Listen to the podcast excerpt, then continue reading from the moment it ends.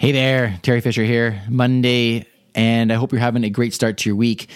Do you use your Amazon Echo device as an alarm? Because I do. And it took me a while to figure this out, but have you ever wondered if you can actually snooze your Lexi alarm when it goes off? Because the answer is you can. When your alarm goes off, you simply say, Lexi snooze, and the alarm will stop for nine minutes, and then you can have that snooze alarm come back on automatically. The other thing that you can try is if you want to snooze for a different time length than nine minutes, you can actually say that. You can say, Lexi, snooze for 15 minutes and get an extra 15 minutes of sleep. So try it out, have some fun get well rested, and then uh, be ready for your week. Okay? Have a great day. Talk to you tomorrow.